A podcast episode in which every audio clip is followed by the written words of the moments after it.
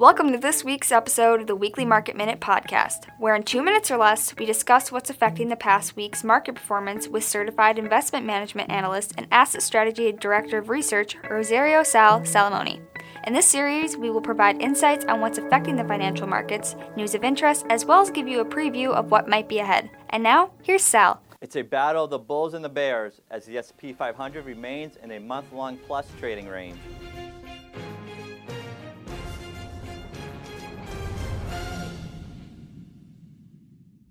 Since that initial pop off the March 23rd lows, the S&P 500 has lived in a 27.95 to 29.35 trading range.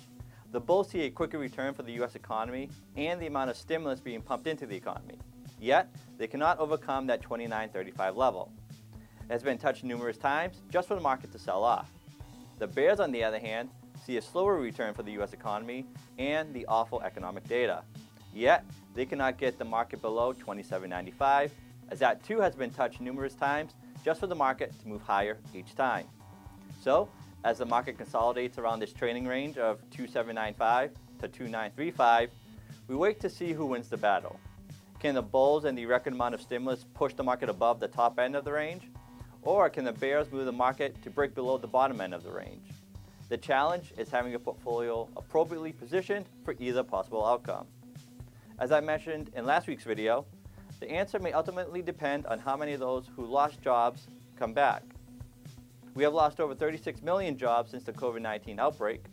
As cities and states start to reopen, we should start to get a sense of what the labor market will look like. And maybe, as that starts to become clearer, so too will the outcome of this Bulls versus Bears battle. For a more detailed market report, head on over to assetstrategy.com. Also, subscribe to YouTube channel and check out some of my other social media pages. This has been Weekly Market Minute, and we'll see you next week. Thanks for watching.